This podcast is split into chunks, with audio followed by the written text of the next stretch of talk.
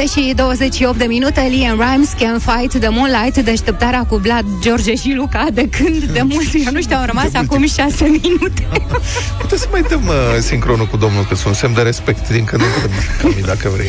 Mai dă-l o dată. Ești pregătită? E acolo lângă tine? Imediat. Mai încolo, dacă vrei. Îmi spui tu când ești gata și îl mai dăm din când în când. Între timp, în țara asta nu încetează să ne surprindă. Am auzit de o nouă escrocherie. Când credeam că le-am auzit pe toate, am auzit de una nouă. Escrocheria numită expoziția de găini.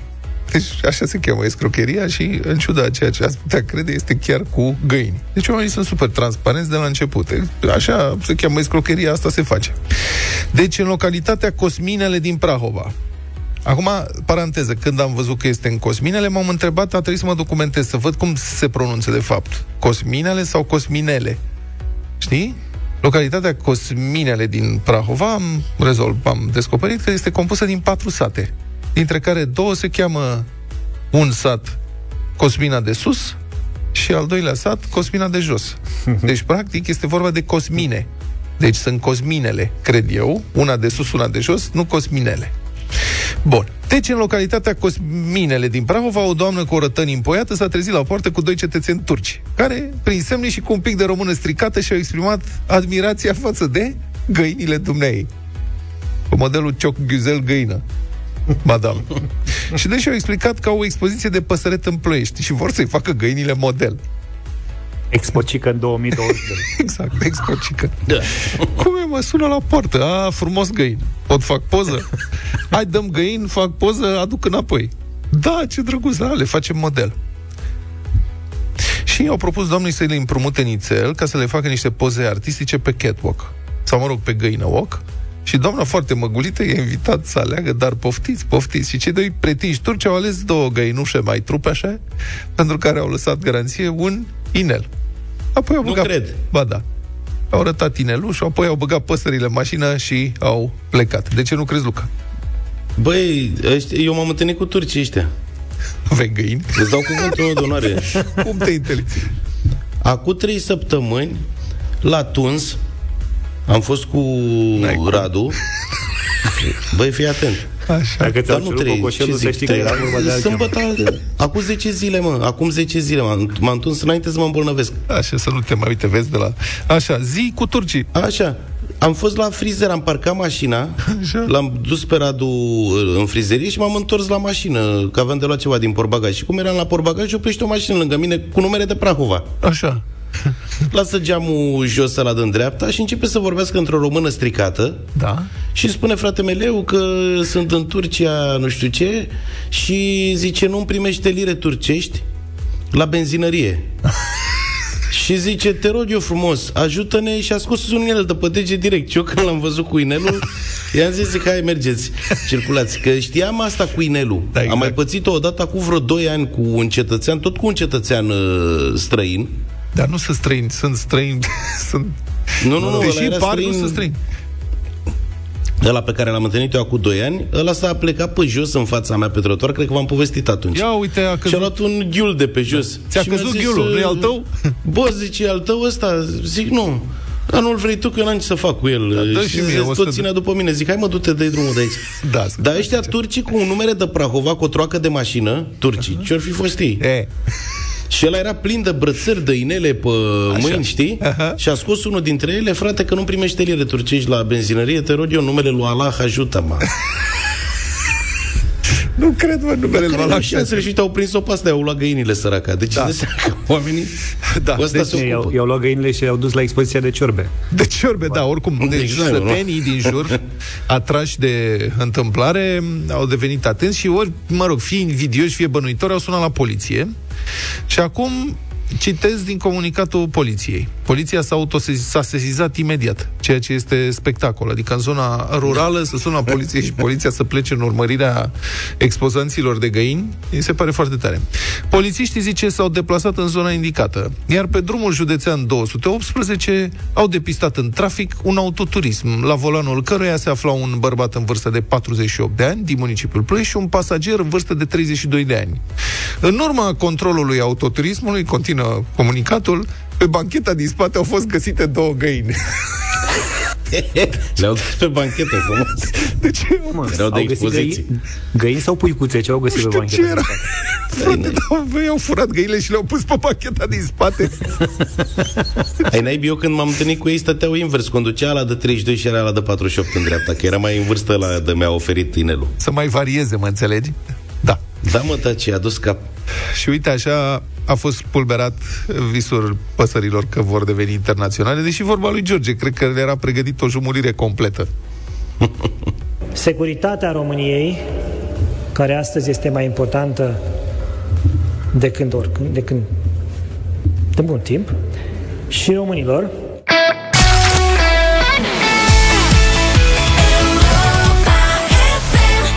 Și 44 de minute, Robinșu și Ale Farban, cum spune Adi, o versiune ceva mai zbânțuită pentru Somewhere Over the Rainbow. Zbânțuită, da. Schimbarea din domeniul auto, cel puțin pe continentul european, este din ce în ce mai clară. Anul trecut, în Uniunea Europeană, au fost înmatriculate un număr record de mașini electrice, 878.000. Asta este cu 63% mai mult ca în anul precedent, deci o creștere formidabilă. În același timp, au scăzut foarte mult matriculările de vehicule cu motoare termice. 17% mai puține mașini pe benzină și, atenție, cu 31% mai puține mașini diesel. E adevărat, diferența de volum între mașinile electrice și cele cu motoare termice este încă foarte mare. Adică dieselurile noi matriculate au fost de 2 ori mai multe decât electricele, iar în cazul mașinilor pe benzină, acestea au fost de 4 ori mai multe. Adică 3,8 milioane față de 878.000. Totuși, cum ar trebui să interpretăm aceste tendințe? Cât de solide sunt? Cum vor schimba ele piața auto din România? L-am sunat pe colegul nostru Dan Vardie, jurnalist auto și realizatorul rubricii Autofan, care e difuzată la Europa FM în fiecare miercuri de la 5:10 după miaza, evident, că domnul Vardie nu se trezește așa de vreme. Bună dimineața, Dan! Bună dimineața, Vlad, George, Luca! Bună dimineața tuturor europenilor FM! Așa este. Lucrurile, Vlad, sunt într-o derulare spectaculoasă. Vreau să confirm și eu că aceste tendințe sunt aici, să rămână și să se accelereze. Putem cânta gata prohodul motoarelor termice și în România? Că... Fără discuție, durează un pic mai mult, dar se întâmplă. Apropo de cifrele tare, eu ți-aș mai da una care este cel puțin la fel de spectaculoasă, și anume că pentru prima dată, în matriculările în toată Europa de mașini diesel au fost sub numărul celor înmatriculate din zona hibridelor. Deci hibridele au depășit dieselurile în toată Europa. Acum, în România, nici ea nu este deloc, cum spune englezul, timidă în acest proces. După cum ați văzut cu toții, cifrele sunt absolut entuziasmante vis-a-vis de România. România are în momentul ăsta o cotă de 15,5% mașini verzi, adică mașini electrice, mașini hibride și plug-in hybrid. Din mașinile noi cumpărate, nu din cele care circulă. Nu, alea care circulă, Vlad, sunt o cu tot o altă discuție, din păcate, și voi știți foarte bine treaba asta. Nu vorbesc numai de mașini noi. Să ne uităm că mașinile electrice se dublează în fiecare an. Anul ăsta, anul trecut au fost 6.300 și ceva. Eu estimez că anul ăsta vor fi între 10 și 12.000 doar mașini electrice. Însă, cum vorbeam noi înainte de emisiune, plecăm de la o bază mult mai mică decât, știu eu, nemții, norvegienii, ca să nu mai vorbim, sau chiar francezii.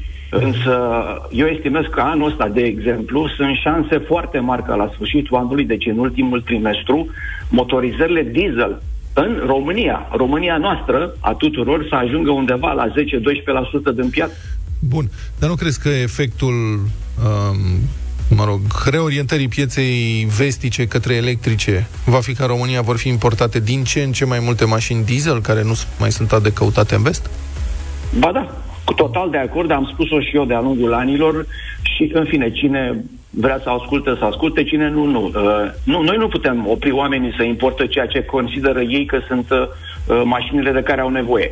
Aici însă e nevoie de intervenția statului, pentru că această intervenție se face în toată Uniunea Europeană, în ceea ce înseamnă taxe de înmatriculare și respectiv impozite. Noi în România nu avem componenta de poluare, din motivele istorice de scandal, procese, nu mai revin asupra lor, că cred că le știe toată lumea. Ce înseamnă asta? Înseamnă că componenta de taxă de matriculare sau la impozit trebuie introdus ceea ce se numește taxă pe carbon, de care nu mai scapă nimeni. Ați văzut și voi că se vorbește și în România totuși, cât de cât și despre acest Fit for 55, planul Comisiei Europene, care ne place, nu ne place, oricum acolo se duce.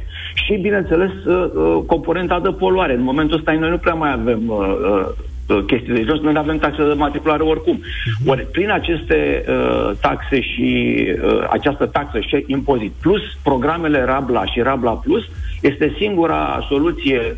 Știm toți în Europa, nu e nicio surpriză, să poți să faci diferența astfel încât omul să poată să-și calculeze, cum în toată Europa, ce fel de taxe și impozite îl așteaptă dacă își cumpără mașina X sau mașina Y, sau dacă și-a mașină nouă. Spre exemplu, simplu ca bună ziua, dacă cineva și-a mașină electrică astăzi, știe precis că taxa este zero, impozitul este zero. Pur și simplu. Asta cu taxele e o problemă spinoasă. Am observat că Ministerul Mediului mai nou încearcă să se spele pe mâini de asta și să trimită problema la primari. Să pună primarii taxe. Primarii, evident, nu vor să facă asta, că își pierd electoratul.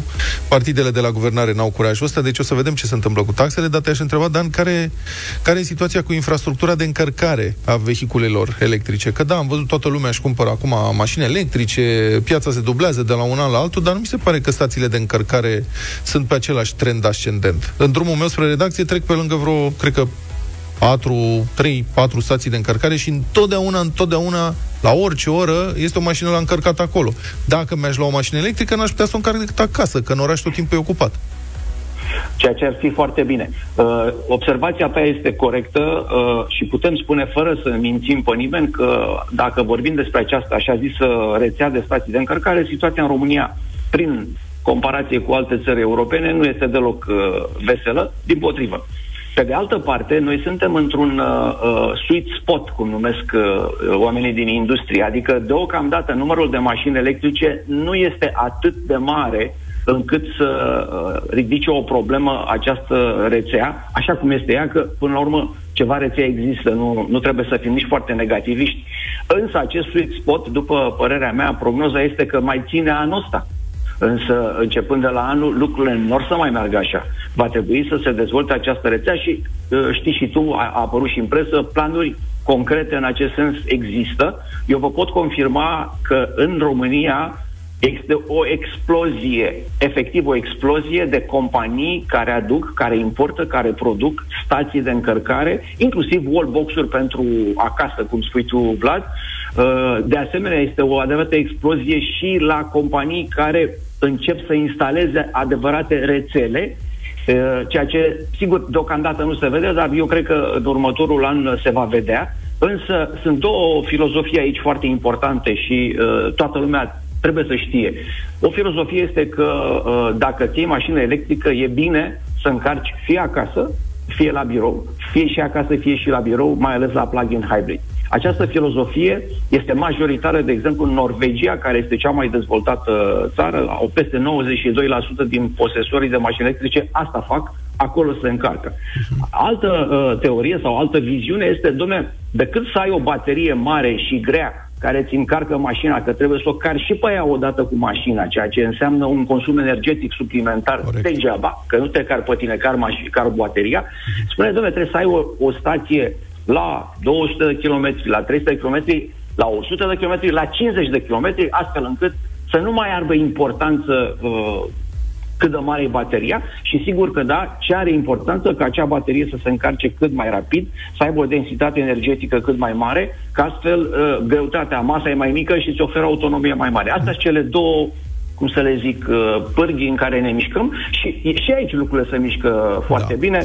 Mulțumesc. Avem informații că la Berlin se va face o fabrică, după cum știm cu toții, foarte interesantă, unde, by the way, modelele care vor fi fabricate acolo, nu știu dacă am voie să spun la voi în emisiune marca, vor avea inclusiv noile baterii și nu numai ei. Mulțumesc foarte mult, Dan Vardie. Te ascultăm miercurea de la 5:10 la Autofan.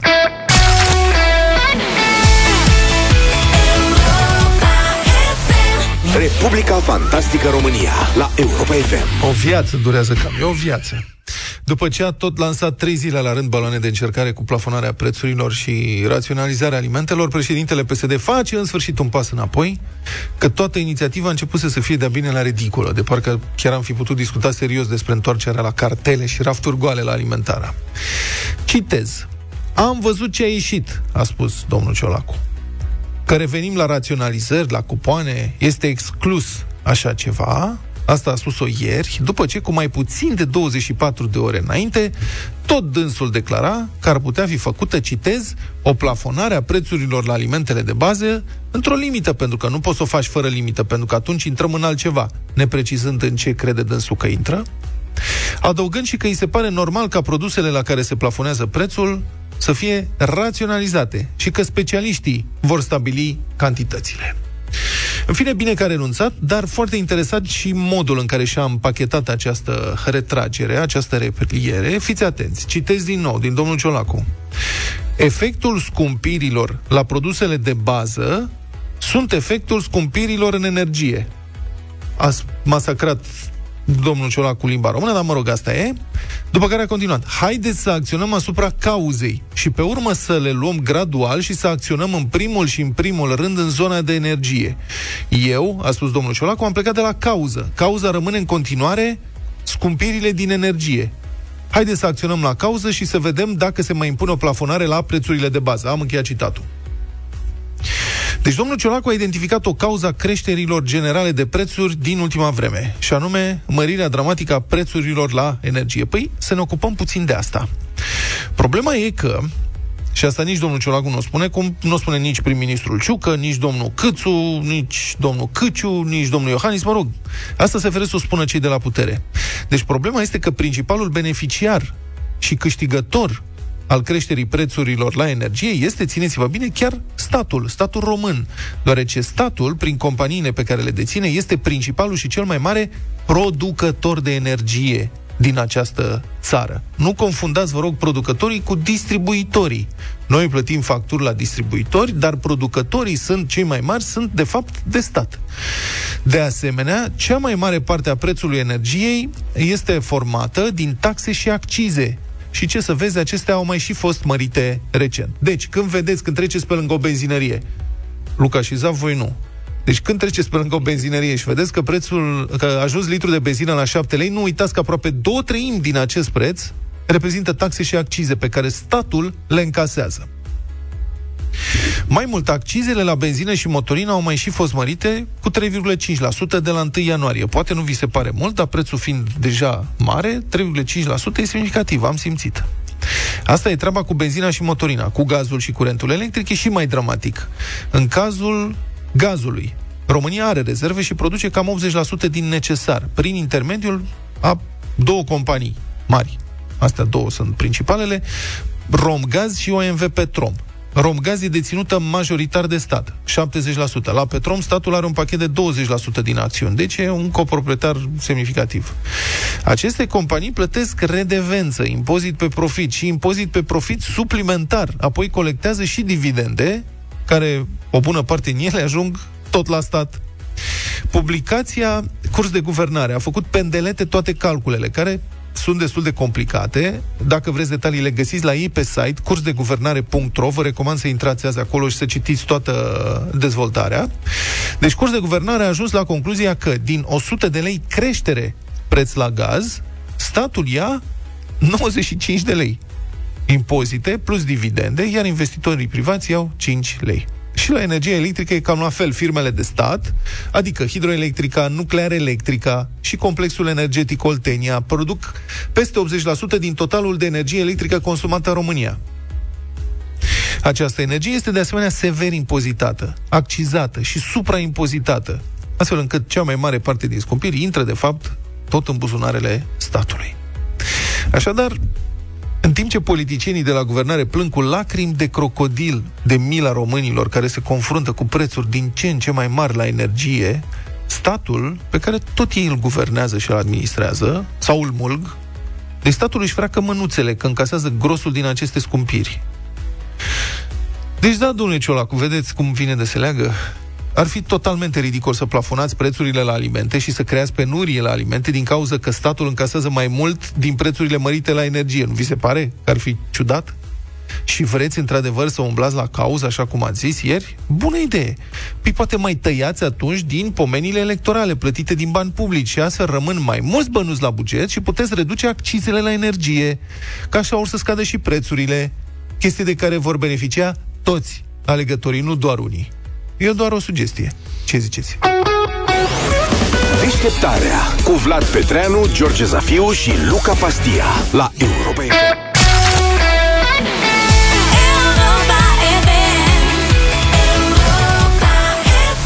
Bătălia hiturilor? A sosit momentul pentru bătălia hiturilor și astăzi vă propun ceea ce voiam să vă propun de mult, dar n-am fost lăsat de colegii mei, însă până la urmă am biruit, profitând de faptul că sunt singur în studio. Folk! Astăzi dăm folk. Propunerea mea, Valeriu Sterian, amintire cu haiduci. Unde s-au dus când au apus ani de sus ai gloriei lor? Unde-s pistoalele, unde-s pumnalele, cai și frinte haiducilor? Nai, nai, nai, nai, nai, nai, nai, nai, nai, nai, nai, nai, nai, nai, nai.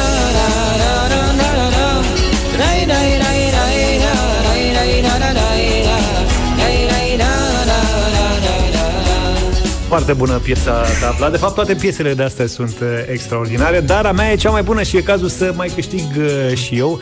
M-am oprit la un artist pe care îl îndrăgesc tare, tare, tare mult și care întâmplarea face să fie primul artist cu care a colaborat Europa FM imediat după lansarea din anul 2000. Vorba de Mircea Vintilă. Cu el am lansat primul album. Pe albumul ăla nu se afla piesa pe care o propun astăzi, dar sunt convins că o știți și o votați. Dragă Miruna, Mircea Vintilă. Nespus de frumos, dormeai o noapte blândă, zâmbeai prin somn, iar eu stăteam la vânt. Să nu te trezesc, să tulburi visele tale, dar vreau să-ți iau și costumul de baie, să te admir cu și fără costumul de baie.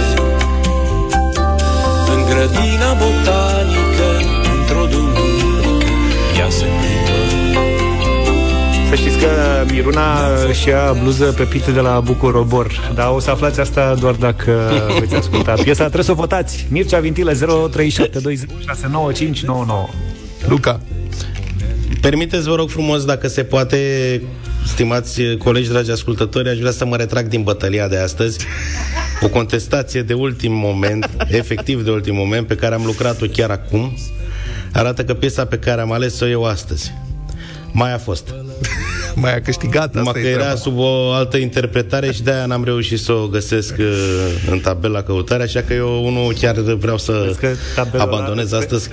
Tabelul îți permite să cauți inclusiv după numele piesei, nu după numele artistului. Da, eu am căutat după Mircea Baniciu, n-am stat să caut acum și știi ce zic? Și eu am găsit Mircea Baniciu în 2019, a fost odată la o bătălie, n-a luat nici măcar un vot. Cu Andrei Popa. După care a câștigat. Nu contează. Hai, Luca. Cred că o contestație de ultim moment arată că a câștigat cu Pasărea Colibri în octombrie. Deci știu datele exacte acum. Da. Vreți voi să o dau? Da, sigur că da, o dai și oricum. Dar oricum n-a luat niciun vot. Nu tu propui Mircea tema. Baniciu, Andrei Popa. 7 ani cu voinicie și-a bătut joc de domnie și tot stradă neîncetat. Andrei Popa, o tătat. Andrei Popa, o bărbat. E haidut și e vestit Andrei Popa cel voinic. E haidut și e vestit. Da, hai să luăm telefoane. 0372069599. Folk, mă rog, două piese și încă una, cum ar veni. Nu-mi dau seama cu cine ar trebui să începem. Cu Dan. Hai, Dan, pe linia 2, bună. Alo? Bună, Dănuțule, te rog. Bună dimineața, să rămână domnișoare din studio. Da. Greu astăzi. Până la urmă am înțeles bine că eram pe linie. Luca intră în concurs cu Andrei Popa sau nu? Intră. A, bine, Luca, hai că ai un vot de la noi. De la mine cel puțin. Marian, no, mulțumesc, dar linia 4, Marian. Mă simt prost. Asta e? Linia 4, Marian. Vă salut, bună dimineața. Da, bună alegere, Vlad. Foarte bună și bună ideea cu folk-ul astăzi. Mergem pe Valeriu Sterian, bineînțeles. Mulțumesc foarte mult. Amintire cu Haiduș Valeriu. Dar de Miruna nu vă place? Florin, bună dimineața, linia 5. Bună dimineața, băieți. Salut. Haiducii astăzi. Amintire cu Haiduci, Valeriu Sterian. Da, chiar așa. Cred că ne-ar trebui niște haiduci pe aici, pe acolo. Da, Vasile. Mulțumesc. Bună. Mulțumesc frumos, linia 6. Vasile, bună dimineața. Bună dimineața, aș vrea Miruna. Vasile, sunt fanul tău. Ești rolul ăsta. Băi, în sfârșit cineva care știe exact despre ce e vorba. Bravo, Vasile. Florin, sunteți curioși să aflați cum e piesa asta? Florin, o găsiți pe YouTube. Florin, bună dimineața. Bună dimineața, băieți. Salut, te rog. Salută de Unedara. Să trăiești, Florine, ne dor de tine. Cu Miruna astăzi. Cu Miruna, fii atent. Surpriză. Marie, bună dimineața, Maria. Alo. Bună dimineața. În dimineața aceasta botez cu Luca. Egalitate perfectă. Andrei Popa, dragă Miruna, și amintire cu deci Haiduș, câte două foturi. Miruna. Bogdan, bună dimineața. Bună dimineața, Bogdan din Oradea sunt. Salut, Bogdan din Oradea. Dacă tot a venit săracul Luca așa pe final cu contestația, eu zic să-l votăm pe el, să câștige și el cu Andrei Popa. Păi nu, el a venit cu contestația în sensul că a recunoscut că a greșit și nu vrea să participe. Asta e. Gata, Luca, ai câștigat din nou cu Andrei Popa. Am câștigat fortuit, cum ar zice Ilie Dumitrescu. Mulțumim pentru telefoane și pentru voturi. Da.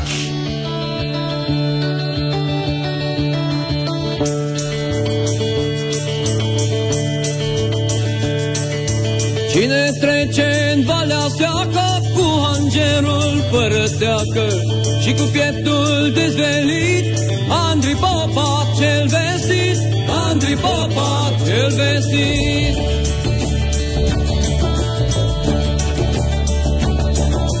Șapte ani cu voinicie și-a bătut joc de domnie și tot stradă neîncetat, Andrei Popa hot bărbat, Andrei Popa hot bărbat. E haiduc și e vestit, Andrei Popa cel voinic. E haiduc și e vestit, Andrei Popa cel voinic.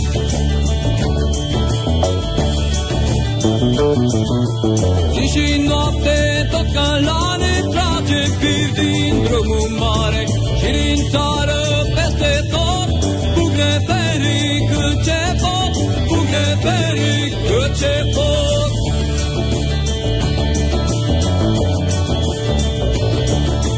Căcel are o pușcă plină cu trei glonți la rădăcină, care un mur de 4 ani, care mușcă din dușman, care mușcă din dușman. E haiduc și e vestit, Andrei Popa cel voinic. E haiduc și e vestit, Andrei Popa cel voinic.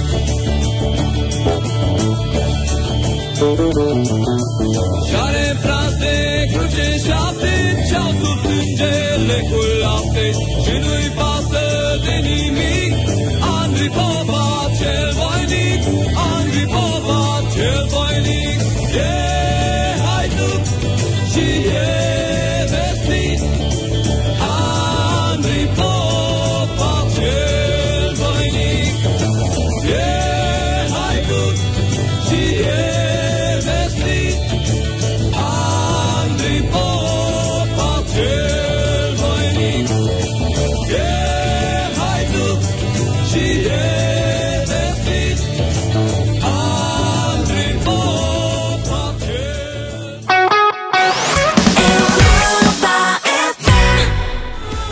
și 36 de minute. Bună dimineața, am ajuns și în anii 80 cu Aha, Take On Me.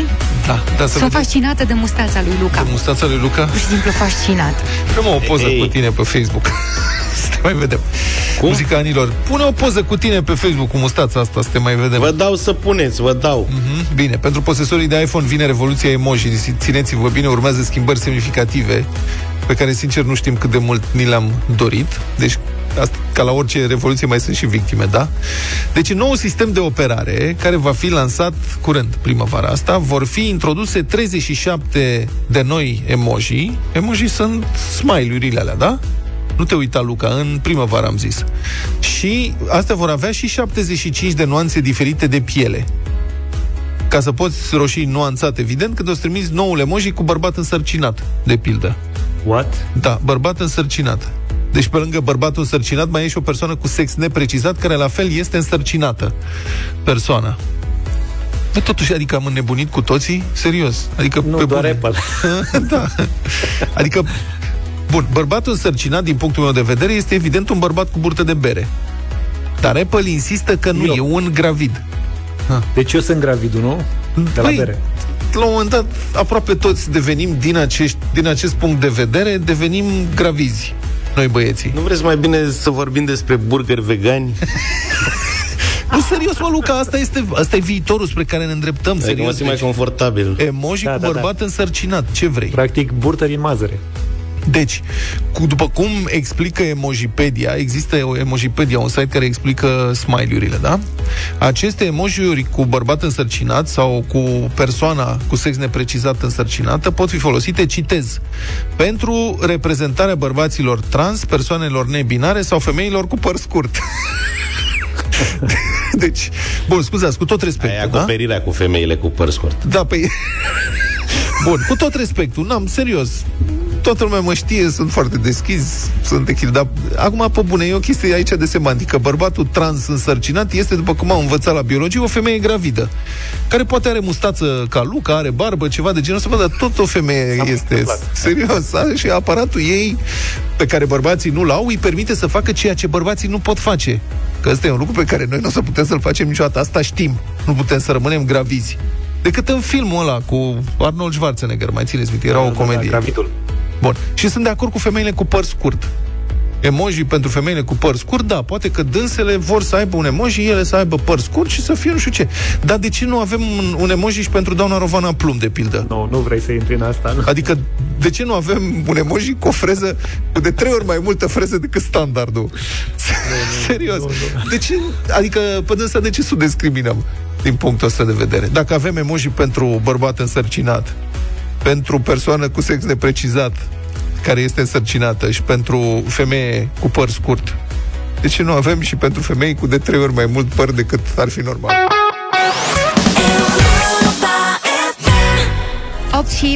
8:48 de minute. Bună dimineața cu The Weekend, Blinding Lights. Frumoasă și acum 2 ani, frumoasă și acum, tare frumoasă. Săptămâna aceasta CNA a emis o nouă recomandare pentru stațiile de televiziune care difuzează filme artistice românești realizate înainte de 1989, adică pe vremea comunismului.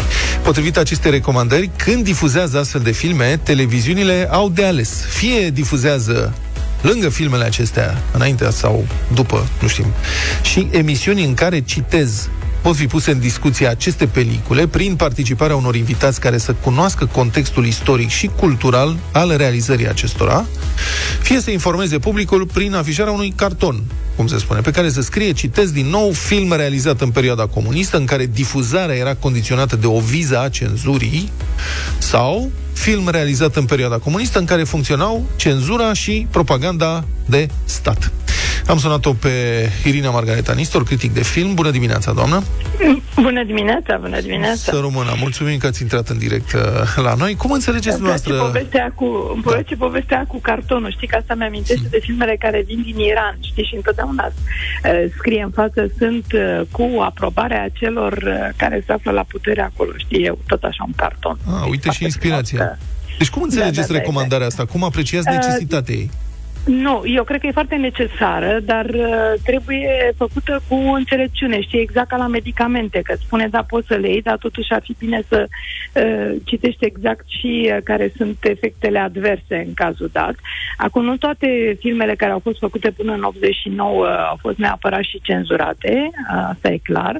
Ideea în sine că i-au zis film artistic mi se pare tulburătoare, pentru că asta e o formulare luată de la ruși și cred că ar trebui să-i ținem mai la distanță, mai ales acum, ci se cheamă film de ficțiune între timp, așa. Dar, pe de altă parte, cred că ar fi foarte util și să afle lumea cum au reușit să scape de cenzură. De exemplu, am avut o discuție foarte interesantă acum ceva vreme, chiar la Teatrelii, după ce a apărut al doilea Moromeții, în care se regulea povestea cum ei tot îi cereau să facă nu știu ce modificări și el tot zicea, da, am să le fac și până la urmă le-a făcut. Deci cred că e foarte important să se păstreze mărturiile astea și să se facă o înregistrare și după aia de câte ori o dai, poți să dai și chestia asta înainte sau după. Cred că e foarte important și să înțelegem cum, de exemplu, un tată știa să se strecoare la viză sau cât de mult a suferit pentru fiecare lucru care i s-a tăiat din filmele lui, care erau niște filme foarte speciale, cum alții au pactizat cu mare ușurință și puțin le-a păsat că trebuie să facă niște filme de propagandă propriu-zis, așa că cred că e o idee bună, dar totul e să vedem cum o aplicăm, știi, ca la orice. De aici vine o întrebare. Unde e mai necesară o astfel de discuție înaintea filmului? La cele care sunt evident de propagandă și care sunt difuzate copios de unele stații? Adică sunt, în perioada comunistă au fost două genuri de filme. Unele care reușeau să mai strecoare așa cât o șopârlă, sau poate chiar revoluționare în contextul respectiv, scăpând că cumva în mod miraculos. Reconstituirea, exact, nu? Dar pe care l-au scos imediat, deci acolo trebuie spus și alea de propagandă. Ce le-a convenit și cum l-au scos imediat de pe ecrane, sau știi, pentru că cenzura mergea inclusiv tocmai pentru că de ieri încoace toată lumea vorbește despre Monica Vitti, pentru că s-a stins italianca, acum a apărut Aventura, era la Patria și îmi povestea mama mea că a rulat foarte puțin, pe care l-au scos și au zis și filmul ăsta și l-au scos chiar fiind italienesc, deci lucrurile mergeau mult mai departe decât, adică li s-a părut ceva foarte bizar, n-au putut urmări acum Antonioni, era mai complicat. De ce credeți că publicul care caută aceste filme nu are informația suficientă ca să judece el? Păi pentru că nu există informația cel mai adesea sau există o formulă de asta, un anumit tip de superficialitate care vine de în școală și continuă așa la nesfârșit. Și cel mai bun exemplu pe care pot să ți-l dau este cu celebrele BD-uri, nu? Dar în care toată lumea știe niște replici pe care le-a învățat pe în afară, au impresia că e un film foarte curajos, e de departe de a fi un film curajos.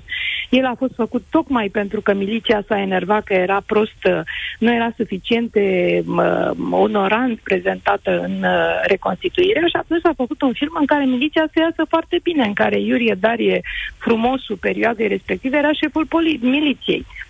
Știi? Deci de-aia spun că eu cred că e util să se știe un pic cum funcționează și de ce ne lipim în mod special de BD-urile astea și generațiile foarte tinere, pentru că sunt niște actori absolut extraordinari care știau că nu vor putea juca nimic altceva vreodată și atunci au profitat la maxim să dea tot ce puteau ei mai bun și să ne tenteze tot mai tare și să ne ia practic în lumea lor și să facem un corp comun împotriva puterii, indirect, chiar dacă era un film de propagandă. Bun, da, sigur, bun, BD-ul, până la urmă, un film, o serie benignă din acest punct de vedere, dar ce ne facem cu filmele de propagandă privind glorioasa construcție a canalului exact, așa, ce facem cu cele istorice, unde acolo trebuie să vină un istoric să povestească datele foarte exacte și să despartă apele, practic, să spună ce e așa și ce e altfel și cum funcționează lucrurile. Pe de altă parte, tot așa, cred că ar trebui respectați regizorii care au reușit să strecoare la cenzură. Ați aminte, pentru că abia ce a fost Actorul și Sălbaticii, pe care mulți l-au făcut praf pentru că istoric spun ei că nu e chiar așa, dar pe de altă parte, finalul pe care îl face Toma acolo și spune de ce să nu ne lăsați să râdem, mie mi se pare absolut turburător și nu știu cum naiba a reușit să treacă. A trecut tocmai pentru că ceva mai devreme era toată povestea cu Ovidiul Moldovan, care era colosal într-un rol de mai mult ca niciodată și mai bine venit. Mulțumesc foarte mult. Mulțumesc foarte mult. A fost în direct în Deșteptarea criticul de film Irina Margareta Nistor. Este ora 9:09. Cristian Tudor Popescu, scriitorul și gazetarul, ne aduce judecata de apoi în Deșteptarea la Europa FM. Se aude că vârsta de pensionare urcă la 70 de ani. O asemenea lege poate face rău societății românești mai ceva decât niște rachete rusești. E plină țara de arșinei, profesori, funcționari, doctori, generali, care vor să putrezească în posturile lor bine plătite de stat, blocând cu ghearele și cu dinții evoluția tinerilor. Am cunoscut atâția studenți și cadre universitare tinere a căror singură speranță era pensionarea la termen a unor astfel de arșinei, pe care bătrânețea nu i-a făcut mai puțin lacomi și proști. Aceștia, dacă sunt încă buni la ceva și în stare să muncească, n-au decât să se reangajeze în regim privat. Dar tocmai asta e teama lor, că nu-i mai bagă în seamă nici dracu. Premierul AUR, Călin Georgescu, ne învață la Antena 3 că Ion Antonescu și Corneliu Zelea Codreanu au fost eroi ai neamului românesc care au făcut și fapte bune. Pentru cei care nu vor să înghită pe negândite astfel de ziceri, iată numai două citate. Jidanii ne sunt dușmani și în această calitate ne urăsc, ne otrăvesc, ne extermină. Românii ticăloși care se așează pe aceeași linie cu ei sunt mai mult decât dușmani, sunt trădători. Pedeapsa cea dintâi și cea mai cruntă se cuvine în primul rând trădătorului și în al doilea rând dușmanului. Dacă aș avea un singur glonț, iar în fața mea un dușman și un trădător, glonțul l-aș trimite în trădător. Corneliu Zelinski, alias Corneliu Zelea Codreanu. Jidanii, împreună cu englezii și americanii, au dictat pacea din 1919. Ion C. Brătianu a fost nevoit să primească în 1878 condiția înjositoare a acordării de drepturi cetățenești evreilor, datorită căreia s-a jidovit țara și s-a compromis economia românească și puritatea rasei noastre. Brătianu a provocat decăderea României prin capitularea în fața evreilor și francmasonilor, care și-a căpătat expresia prin instaurarea sistemului democrat-liberal, ce a acordat drepturi tuturor. Ion Antonescu, 1942, scrisoare către Dinu Brătianu. Ai considera eroi pe cei doi lideri legionari, ai scuza prin faptele lor bune. E o chestiune de părere personală. În schimb, statutul lui Antonescu și Codreanu de ucigași cu sânge rece este probat, indubitabil de fapte. Citiți puțină istorie, stimați concetățeni. E un medicament bun împotriva prostirii în față. CNA propune ca televiziunile să plaseze un avertisment la începutul filmelor din perioada 1949-1989. Film realizat în perioada comunistă în care difuzarea era condiționată de o viză a cenzurii. O asemenea ștampilă fie îi va lăsa reci pe telespectatorii de azi, fie va induce o aură de noblețe sutelor de pelicule însiropate cu propaganda dictaturii dejiste sau ceaușiste. Adică filmele astea ar fi fost mult mai bune, dar le-a ciopârțit cenzura. Fals. În majoritatea lor covârșitoare, Chiar așa au fost concepute, de la bun început, de către regizori și scenariști dornici de bani și poziție socială. N-a fost nevoie să intervină nicio cenzură. Ceva s-ar putea totuși face, niște emisiuni explicative privind cinematografia acelor ani, la care să fie invitați filmologi și istorici, asumând faptul că audiența ziselor emisiuni va fi mică față de cea a filmelor cu pricina. Anul acesta se împlinesc 15 ani de la intrarea României în Uniunea Europeană și 18 de la arborarea oficială a drapelului României la sediul NATO din Bruxelles. Românoșilor pur sânge, patrioților filoruși, anti-europeni și anti-americani, le-aș propune să se gândească la un lucru.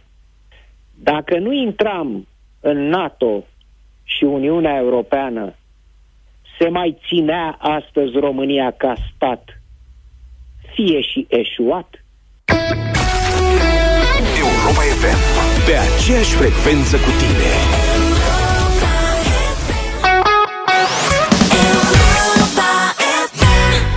Și 25 de minute, compact să te gândești din când în când la mine. Da, ce se întâmplă, de ce vă deranjăm? Cu repriza a doua din meciul David versus Goliat, despre care v-am zis ieri, cu pizzeria mică amenințată că va fi dată în judecată de UEFA. Pizzeria mică din Germania, Volker, nu mai știu cum îi zice.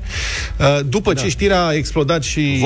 Volkan, da, uite cine a reținut numele unei pizza.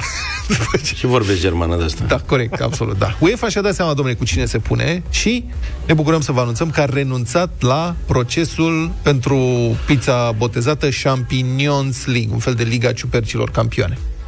V-am zis că ne ascultă Ceferin. Absolut, Ceferin? Președintele... De la Nyon. Da. Unde este Nyon? În Elveția. Și e rudă cu... E înfrățit cu Lyon? Nu cred că are legătură. Nu. Bun. După ce domnul Ceferin e baltic de-al nostru și a înțeles exact speța și imediat a sunat la departe. Că el a auzit la noi știrea. Da. Deci după ce porniseră iar la război cu pizzeria asta de lângă Frankfurt, cei de la UEFA au renunțat, i-au anunțat pe proprietari că nu e vina lor, ci a unui angajat prea zelos.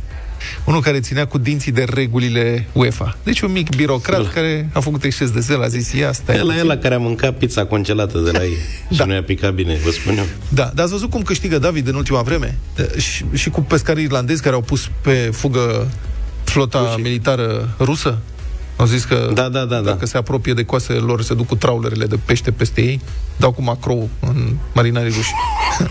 Congelat. Necazurile cu marile corporații însă abia încep, îmi pare rău să spun, pentru un regizor din Ucraina, din toate locurile posibile, care a avut proastă inspirație să-și numească filmul Apple Man. Omul, cum ar fi? Ghișine s-a supărat? Apple. iPhone-ele. Da, băieții care fac iPhone, filmul e o comedie de acțiune, dar americanii care fac telefoane în China, de altfel, nu vor să creadă lumea că au și ei vreo legătură cu asta. Filmul e cu un supererou a cărui putere este să facă merele să leviteze. Vreau să vă filmul ăsta. Ce tare. Da, practic primul supererou care promovează un stil de viață sănătos cu mere. După cum se laudă regizorul. Și au fost implicați, toată echipa este așa, doi actori și regizorul. N-au avut buget, filmările au fost făcute la regizor acasă, în dormitor, și recuzita a fost adusă tot de el din bucătărie. Mai aveau mere. A greșit însă când a denumit filmul Apple Man. Cei de la Apple au aflat și i-au trimis o plângere de 467 de pagini scrisă de departamentul lor juridic, în care... Da, știi că iau termeni și condiții ceva de speriat. Dacă te-a pus să citești pe site-urile lor, nu termini niciodată, n-ajungi niciodată să bifezi. Deci ce faci când ești o companie globală cu o valoare de peste 3.000 de miliarde de dolari sau ceva de genul ăsta? Este o chestie absolut uluitoare. Angajezi juriști care n-au ce face, literalmente, și scriu plângeri împotriva unui băiat din Ucraina care a filmat în dormitor un filmuleț cu un măr de 467 de pagini. Și regizorul, sigur, tot mai speră că se va rezolva pe calea amiabilă și lumea va apuca să-i vadă filmul înainte să fie interzis. Dacă îl mai faci odată cu caise, că dacă oricum l-a fost în dormitor... 9 și 38 de minute cu Shakira și Alessandro Sanz la Tortura. La Tortura, dar simțiți cum se apropie ziua de vineri și culinaria. Vorbim din ce în ce mai des despre mâncărică. Da, Luca, un comentariu de la Luca. Dar regina Elisabeta II a Marii Britanii are 95 de anișori și prințul Charles, moștenitorul, 73. Ce-o fi în sufletul lui, numai el știe. Mă rog, nu despre asta e. Revenind, dacă tot vorbeam ieri de nevasta lui David Beckham, Posh Spice, care mănâncă de 25 de ani același lucru zi de zi, pește fiert plus legume fierte. Mă rog, aparent nici majestatea sa nu este prea departe de, prea departe de fixismele astea și unii au început să creadă că ăsta e secretul longevității maestății sale. Deci regina papă dimineața de 70 de ani încoace, cam același meniu, cereale, le preferă pe cele special Kellogg's și foarte rar, foarte rar, omletă cu somon afumat, la care adaugă și feliuțe de trufe atunci când primește cadou trufe. Deci e și economicoasă.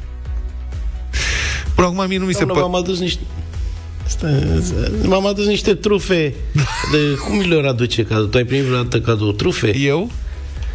Da. N-am primit trufe, am cumpărat și sunt scumpe ca naiba, vai de capul meu. Păi asta zic. Da. Vă-ți dați seama că adevărul e că pune-te în locul unui om care e musafirul reginei. Dar ce-i duci? E greu să-i, ce să-i duci cadou? Așa niște trufe o nimerești la fix. Sau cutie de special Kellogg's cadou. Da, sau cutie de special Kellogg's. Acolo mai e... Dar ție se pare că se potrivește somonul afumat cu trufe? Că mie mi se pare că nu. Așa teoretic nu, dar n-am încercat niciodată. N-am avut niciodată așa de multe trufe încât să-mi permis să le combin cu diverse lucruri, să văd cum sunt. Deci unii cred că din combinația asta vine longevitatea, 95 de anișori. S-ar mai putea fi un secret. An la rând s-a zvonit că regina mai pilește câte un martini în fiecare seară. Asta e secretul. Drai martiricică. Asta e vermut, nu? Da, că pilește câte un martini. Anul trecut însă, în luna octombrie chiar, un somelier regal a dezvăluit într-un interviu că maestatea sa a renunțat la martini. Deci a confirmat că îl rădea regulat, de fapt, și că s-a lăsat. A renunțat la martini de ceva timp, că nu e bun pentru articulații, a spus el. Ți mai e genunchi, adevărul că da, un martini luat pe sec, așa pe stomacul gol. Cred că are acest dar. Însă a rămas la vinuț. Vinuțul e pe vin acum, pe care îl degustă la cină. Însă aparent este foarte selectivă. Nu bea orice. Eu cred că are o căpșunică de la țară, de la ea, de la castelul Windsor. Auzi, voi credeți că Charles a venit degeaba în România? Pe mine mă mire că a luat ceva la Viscri și n-a luat ceva la Cotnar sau Burfatlar. Da, sau pe dealul mare. Acolo este, treaba. Universul Coldplay s-ar putea să devină amintire din 2025, când vor să lanseze ultimul album, cel puțin așa a anunțat Chris Martin, solistul trupei. 9:47 Am eu o listă de artiști care s-au retras de mai multe ori și tot au revenit. Decât o vor face Coldplay începând din 2000, cât ai zis tu? 25, da. Așa. Eu vreau să vă spun că în februarie Europa FM este pe aceeași frecvență cu iubirea, știți lucrul acesta, căutăm împreună cu voi cele mai frumoase piese de dragoste, le alegem prin vot pe europafm.ro, dar și cele mai frumoase orașe în care se scriu cele mai frumoase povești de dragoste. Tocmai de aceea, poate, am ales astăzi la Radio Voting o piesă care se numește De dragul tău. Ina este interpreta, nu mi-a trimis nicio vorbă, așa că n-am nimic să vă spun despre ea. Vreau doar să vă invit să votați cu da sau nu. Îmi place sau nu-mi place piesa asta la Radio Voting la 0372069599. De dragul tău, Ina, Radio Voting. De dragul tău o să mă pierd iar acolo unde-ți place, fără planuri prea mari, să ne lase lumea în pace, să ne lase lumea în pace. De dragul tău las pași trecut să cadă în gol, să uite cine sunt și ce vor, fără planuri prea mari, să ne lase lumea în pace, să ne lase lumea în pace. Nu pot să-mi spui tu visele care-mi sunt, dar pot să-mi spui tu unde să ne ascundem noi, dar noi, dar noi să plecăm, să uit de toate, să dansăm.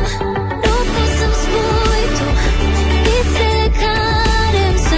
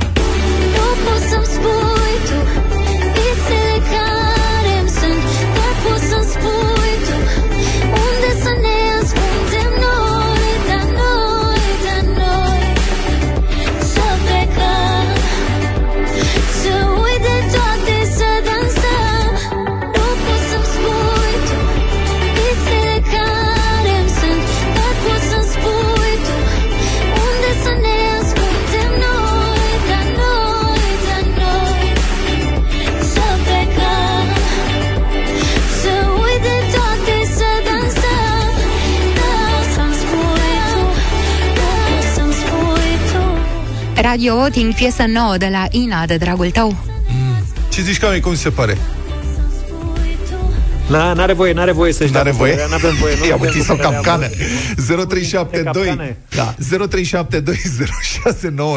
Hai să vedem dacă o trântim sau o salvăm pe această ultimă piesă. Nu trântim pe nimeni.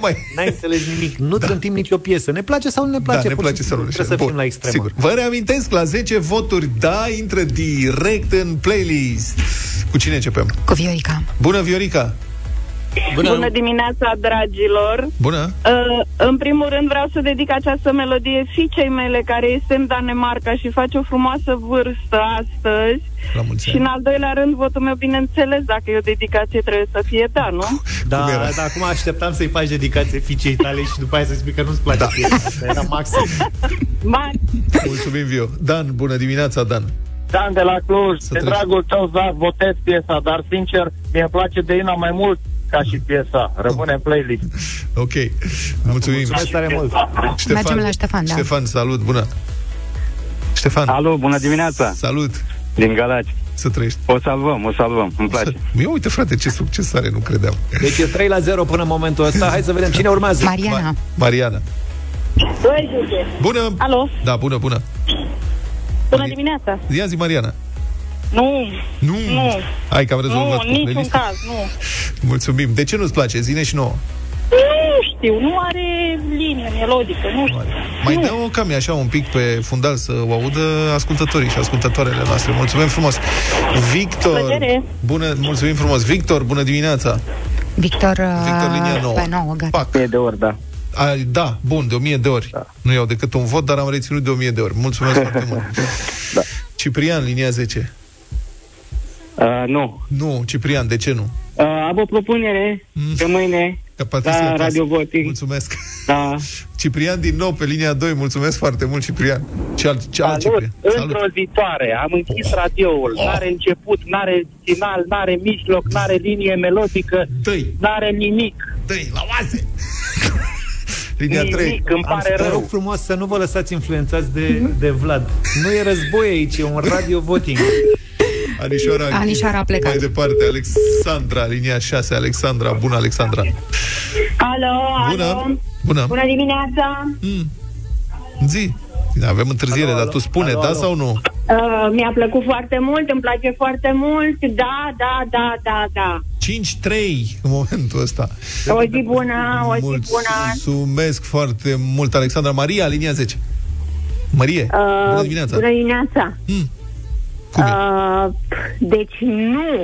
Măi băieți, noi ascultăm Europa FM, da. Dar în ultimul timp dați numai piese din astea triste. Hai cu ceva mai vesel. Yes. Hai cu sârbă să-ntăreață. Hai cu ceva. Baby Shark. Nu, Baby Shark. Baby Shark. Asta primim de la artiști, ce să facem? Noi lucrăm cu marfa clientului. Mulțumesc foarte mult. Mai avem, deci e 5-4 momentul ăsta. Pe 2, Alina. Alina, bună. Bună dimineața, dragelor și dragilor. Bună. Dacă mi-ar cânta cineva această melodie, aș fi convinsă că vrea să se despartă de mine. Nu, mulțumesc frumos. 5. Nu. Mulțumesc frumos. Ionuț, votul tău este hotărător. Ionuț, bună dimineața, linia 3, te rog. Categoric nu, vă salut, domnilor. Trentită. Este o miorlăială tristă. O miorlăială trentită la limită. Mulțumesc foarte mult. Doamne. Nu-mi doresc decât când e câte un Radio Voting la radio, ca artistul cu pricina să n-asculte votul, indiferent care e acela, pentru că ceea ce spuneți voi e despre copilul lor, cum ar veni. Piesele astea propun la Radio Voting de acum să implementăm și rezultatul de egalitate. Nu. Adică să fie omologat așa, ca fiind o piesă așa. Nu, trebuie să fie ca la table. Înțelegi? Se joacă, trebuie să câștige, nu există egalitate. Nu există remiză, da. Nu, fără remiză. Deci nu fie ca la șah, remiză, deci că noi suntem acum șahiști, nu mai suntem tablagi. Asta, tu ești fiert pe șah acum, dar nu schimbăm noi regulile noastre pentru șah, ai înțeles? Cred că nici marele maestru Magnus Carlsen, sau cum îl cheamă, nu ar fi de acord. Și dânsul, dacă ar organiza Radio Voting, ar dori să știe clar cine e câștigătorul. Hai că nu mai avem timp. Sorin Niculescu este în studio. Bună dimineața, Sorin. Bună dimineața, să facem pod peste ora 10. Uite, primăria din Rotterdam demontează un pod pentru a permite trecerea iahtului lui Jeff Bezos, miliardar de profesie. Așa se face, tată. Podul a scăpat de al doilea război mondial, a trecut cumva, dar nu scapă de trecerea iahtului miliardarului. Detalii după 10. Vezi, dacă noi nu avem poduri de-astea, nu avem nici problema asta. Mulțumim foarte mult. Deșteptarea revine mâine dimineață de la 7. Deșteptarea cu Vlad, George și Luca, de luni până vineri de la 7 dimineața la Europa FM.